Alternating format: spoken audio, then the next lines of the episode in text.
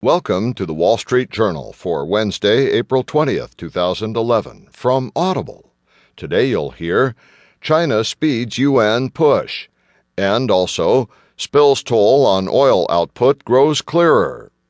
In market news, blue chips bounce back.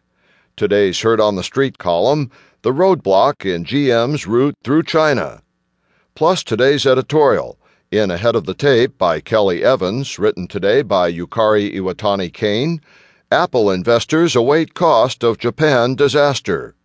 And from Personal Journal, dodging big smartphone rates abroad.